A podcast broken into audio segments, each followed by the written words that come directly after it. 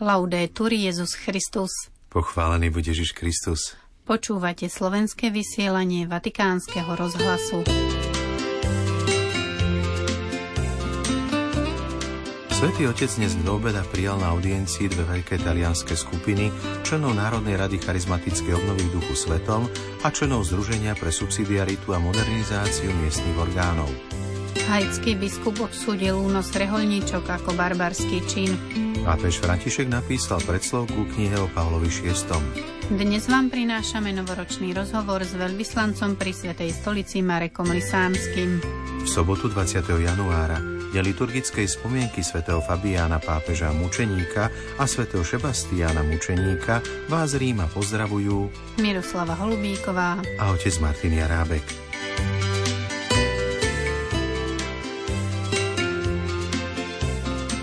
Vatikán. Dnes pápež František prijal na osobitnej audiencii v konzistoriálnej sále vyše 80 členov Talianskej národnej rady charizmatickej obnovy v duchu svetom. Poďakoval im za ich činnosť a vyzdvihol dve hlavné črty, ktorými sú modlitba chvály a evangelizácia. S úsmevom dodal, Petrov nástupca má aj charizmu, ktorou je charizma spoločenstva a najmä v nej vás môže a musí potvrdiť. V závere svojho príhovoru svätý Otec prezradil svoju osobnú skúsenosť s charizmatickým hnutím. Cari fratelli e sorelle, Drahí bratia a sestry, ďakujem vám, že ste prišli. andate avanti con gioia. Napredujte s radosťou. Nech vás Pana Mária chráni. Nech je vždy medzi vami, ako medzi prvými učeníkmi vo večeradle. Mal som s vami zvláštnu skúsenosť, pretože na začiatku sa mi toto hnutie nepáčilo. Hovoril som, že je to škola samby a nie cirkevné hnutie. Potom som ako arcibiskup videl, ako pracuje, ako počas stretnutí zaplňa katedrálu a začal som si vás veľmi vážiť. Len do toho, ale nie ako škola samby, ale ako cirkevné hnutie. Zo srdca vám a vašej službe žehnám a prosím vás, aby ste sa za mňa modlili. Modlite sa za mňa svojim telom. Vatikán. Vatikánske knižné vydavateľstvo Leu vydalo 18. januára knihu s názvom Pavol VI. učiteľ Kristovho tajomstva, ku ktorej napísal predslov svätý otec František. V publikácii sú zhromaždené homílie prefekta dikastéria pre kauzy svetých kardinála Marčela Semerára, ktoré predniesol vždy 6. augusta v rokoch 2008 až 2014 pri príležitosti výročia smrti pápeža Montiniho prinášame časť z predslovu pápeža Františka. Často som uvažoval, či by sa pápež Pavol VI nemal považovať za mučeníka. Raz som to pri súkromnom stretnutí pred obradom blahorečenia pápeža Montiniho povedal aj biskupovi Marcellovi. Spýtal som sa ho polovážne, či si mám pri obrade obliecť červené alebo biele liturgické rúcho. Vtedy ma nepochopil a poznamenal, že červená farba je predpísaná pre pohrebné obrady pápežov. Vysvetlil som mu, čo mám na mysli. A on sa so mnou zamyslel. Výzva k láske k cirkvi patrila k magistériu Pavla VI. k najčastejšie opakovaným. Vnímal ju ako zrkadlo, v ktorom môžeme vidieť Krista, alebo ako priestor, kde sa môžeme stretnúť s Kristom, a to bolo pre neho unum necessarium. Všetci si pamätáme jeho modlitbu ku Kristovi, ktorý je jediný, nenahraditeľný. A práve túto jedinečnú a absolútnu lásku ku Kristovi chcel kardinál Semeráro zdôrazniť vo svojich homíliách, ktoré zaraďoval do kontextu tajomstva premenenia pána. Pavol VI bol kontemplátorom, kazateľom a svetkom premeneného Krista – Dalo by sa povedať, že chcel vstúpiť do tejto evanieliovej scény ako spoločník troch apoštolov, ktorých si Ježiš vybral. Ba čo viac, jeho osobnou a tajnou túžbou bolo vždy byť s ním na hore a to spôsobilo, že aj jeho život sa stal premeneným. Som rád, že tieto úvahy vychádzajú, pretože postava svätého Pavla VI bola vždy príťažlivá aj pre mňa – už pri iných príležitostiach som povedal, ako mi niektoré príhovory tohto pápeža, napríklad v Manile, v Nazarete, dodali duchovnú silu a urobili v mojom živote veľa dobrého. Napodobňoval som ho, keď som bol biskupom Buenos Aires a napodobňujem ho aj dnes. Toľko z predslovu ku knihe s názvom Pavol VI. Učiteľ Kristovho tajomstva. Haiti Je to čin, ktorý nerešpektuje dôstojnosť zasvetených žien, uviedol haitský biskup Pierre André Dima v súvislosti s únosom šiestich reholníčok Porda Prince. Ozbrojení muži sa včera v hlavnom meste zmocnili autobusu, kde boli aj reholníčky a odviezli ich na neznáme miesto. Biskup Duma prosí o prepustenie všetkých unesených a ponúka sa ako rukojemník na miesto nich. Podľa miestnych zdrojov bolo šesť reholníčok z kongregácie sestier svätej Anny unesených spolu s ďalšími osobami vrátane vodiča, keď boli v autobuse na ceste na univerzitu v hlavnom meste.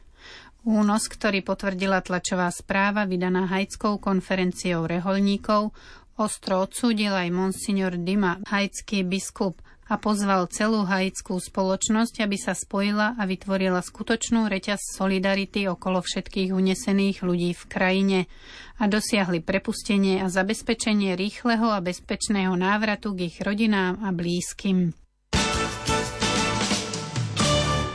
Vatikán, Slovensko. Veľvyslanec Slovenskej republiky pri Svetej stolici a zvrchovanom ráde maltajských rytierov Marek Lisánsky poskytol, ako už tradične na začiatku nového roku, rozhovor pre vatikánsky rozhlas Vatikán News, ktorý pripravil vedúci redakcie otec Martin Jarábek.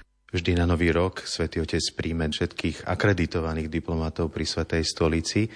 Pán veľvyslanec, aké ste mali možno také osobné dojmy? Ďakujem veľmi pekne za túto otázku. Každé stretnutie so Svetým Otcom je výnimočné, ale to novoročné prijatie diplomatického zboru je skutočne jedinečným zážitkom.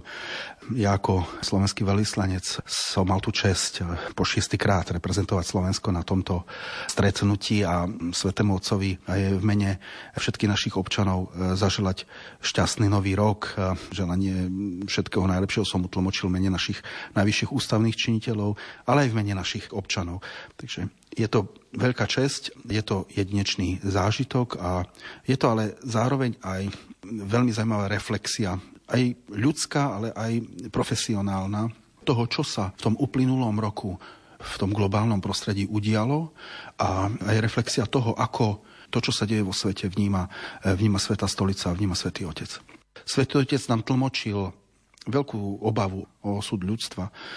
Ako povedal, svet križuje čoraz viac konfliktov, ktoré, ktoré sa menia na to, čo opakovane nazýva rozkuskovanou tretou svetovou vojnou. Skutočne globálny konflikt a to vzbudzuje obavy u každého z nás prirodzene Svetý Otec e, je tým, ktorý na to už e, dlhodobo upozorňuje. Takže to je to základné posolstvo, ktoré asi bolo smerované voči každému z nás. Máme jeden svet, jednu civilizáciu, máme jednu planétu. Nemáme možnosť e, si nájsť iný domov. Je to proste domov nás všetkých. Musíme sa tomuto domovu stávať ako k vlastnému a nie len ho nejakým spôsobom využívať. Musíme sa navzájom počúvať, viesť dialog, tak, aby sme zabránili prehlbovaniu konfliktov a nie ich ešte ďalej zvýrazňovali a e, rozvíjali. To je asi ten základný odkaz, ktorý pápež František v tom novoročnom príhovore voči diplomatom mal e, zastaviť konflikty, ktoré sa nám šíria ako, ako oheň po celej, po celej planéte. Svetý Otec opakovane vyzýva k tomu, aby sa odzbrojovalo. Myslíte si, že tento odkaz Svetého Otca je počutý? Žijeme veľmi náročnú dobu a skutočne v tom globálnom prostredí vidíme, že každá akcia vyvoláva reakciu. Preto aj otázka zbrojenia je veľmi komplikovaná, ale v tej podstate Svetý Otec upozorňuje na fakt, že ak by sa ľudstvo sústredilo na pozitívne trendy, ak by sa ľudstvo sústredovalo na skutočné problémy, ktoré máme v oblasti sociálnej, ekonomickej, oblasti životného prostredia, tak by sa podarilo odstrániť aj príčiny tých vojen a konfliktov. To znamená, že viac investovať do vzdelania, viac investovať do ochrany životného prostredia, viac investovať do sociálneho a ekonomického rozvoja, hlavne v chudobných krajinách, e, znamená aj pre nás prínos, aj pre krajiny možno toho bohatého severu. Takže jednotiaci cieľ. Neexistujú dva svety v tomto prostredí, proste jednoducho svet je len jeden. A to je taký univerzálny odkaz, ktorý pápež vždy každoročne odovzdáva aj našim prostredníctvom celému svetu. Veľmi obľúbená téma svätého Otca je ochrana životného prostredia. Ako my môžeme pomôcť, alebo ako Slovensko môže sa zapojiť do tejto vízie svätého Otca, chrániť a nie využívať prírodu alebo tento svet? Samozrejme, veľkí znečisťovateľia krajiny, ktoré sú najväčšími producentami znečistenia. To je už globálna téma. Na druhej strane ako niť sa vynie ten hlavný odkaz, že nikto sa nezachráni sám, pápežský odkaz toho posolstva. Na tej lodi sme všetci spolu, preto aj problémy, ktoré majú niektoré regióny, geograficky vzdialené, sa začínajú ukazovať aj u nás. Vidíme, že tá klíma sa skutočne mení, že to je reálny stav, ktorým žijeme, ktorým žije aj Slovensko a to je asi to najdôležitejšie uvedomiť si, že jednoducho tie problémy sú spojené nádoby a nedá sa ich izolovať proste od ich efektov. A že tie problémy, často klimatické, ktoré sa týkajú možno afrických krajín, kde je obrovské sucho, kde je obrovský hladomor, sa následne týkajú aj nás, pretože ľudia, ktorí žijú v tých krajinách, sa jednoducho posúvajú ďalej na sever, lebo nemajú iné východisko. Idú za vodou, idú za potravinami, idú do miest, kde sa cítia bezpečnejšie a tým pádom sme zase my konfrontovaní s migračnými vlnami, alebo sme konfrontovaní s klimatickými zmenami, s extrémnymi výkyvmi počasia, ktoré vidíme aj dnes v Strednej Európe. A opäť to pápež František zdôrazňuje, lebo vidíme globálne efekty takýchto zmien. Svetý otec veľmi jasne pomenoval mnohé problémy. Ochrana života, spomínal náhradné materstvo, ktoré sa stále viac rozširuje, klonovanie, Áno, Svetý Otec v tom svojom novoročnom posolstve formuloval aj niektoré základné, možno doktrinálne otázky. A je to dôležité, aby sa priamo on vyjadril k niektorým témam, ktoré v tom politickom priestore zbudzujú isté kontroverzie. Vidíme, že Sveta stolica v priebehu toho uplynulého roka vydala niekoľko stanovisk, vyjadrení k rôznym týmto ideologickým témam. Ale je veľmi dôležité vždy, aby sa vo vzťahu ku každej z týchto tém vyjadril Svetý Otec priamo. A toto je jedna, jedna z možností, toto novoročné posolstvo. Je niečo také, čo vás v tomto prejave, vy ste ich počuli teda 6, zaskočilo, prekvapilo? To, čo ja si z neho odnášam, je potvrdenie toho, že Svetý Otec je skutočne výnimočnou morálnou aj politickou duchovnou autoritou a, a že je skutočne osobnosťou, ktorá formuluje posolstva pre celý svet. A Vatikán v tom dnešnom globálnom prostredí skutočne má čo povedať a díva sa na svet z istého odstupu. A to je možno aj to dôležité, že nereaguje na všetky okamžité udalosti, aktuálne udalosti, ale s istým takým e, strategickým odstupom dokáže formulovať možno niektoré aj odpovede na tie základné problémy a to vedie potom k tomu, že nevidíme infláciu tých posolstiev, ale keď Svetý Otec niečo povie, tak to má skutočne ten, ten význam a dôraz. A že Sveta stolica sa díva aj na to, čo sa deje okolo nás, nie, že by sa ich to netýkalo, ale skôr, že vidí istú dlhodobejšiu líniu. Pozera sa na svet z istého dlhodobejšieho e, hľadiska a sleduje vývoj, kam, kam sa svet uberá.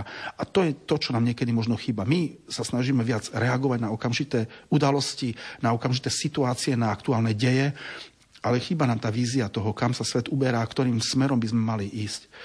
Ešte na záver e, k tomu posolstvu, pýtali ste sa, čo ma zaujalo. Zaujalo ma predsa len jeden moment a to, že svätý Otec, ktorý už svoj vek, e, jednak bol v veľmi dobrej forme, ale vyjadril sa aj k témam, ktoré sú skutočne mimoriadne nové. Hovoril o umelej inteligencii hovoril o jej význame, ale aj rizikách, s ktorými je, je táto nová technológia, alebo všeobecne moderné technológie spojené. Čiže ako vidíme, Sveta stolica sa venuje aj témam, ktoré sú spojené s technologickým rozvojom a vývojom a aj v týchto oblastiach hľadá odpovede na niektoré, na niektoré otvorené otázky. Mali ste možnosť zachytiť aj reakcie vašich kolegov, veľvyslancov z iných krajín Vždy po e, stretnutí so Svetým Otcom nasleduje stretnutie diplomatického zboru s predstaviteľmi Svetej stolice a diskutujeme potom. E, moji kolegovia, veľvyslanci, veľmi pozitívne vnímali vystúpenie e, pápeža Františka. Už aj z toho hľadiska, že sa vyjadril nielen niektorým parciálnym témam, ale prešiel celý svet. A tam vidieť, že Sveta stolica je skutočne globálna veľmoc, ktorá aj bez atomových zbraní a bez e, armád pôsobí skutočne v každom kúte našej planéty a pozná situáciu tak, ako ju pozná na Slovensku, tak ju pozná v úplne o najodľahlejších krajinách e, našej zeme. Milí poslucháči, toľko z rozhovoru s veľvyslancom Marekom Lisánskym. Celý si ho môžete vypočuť na našej internetovej stránke. Do počutia zajtra. Laudetur Jezus Christus.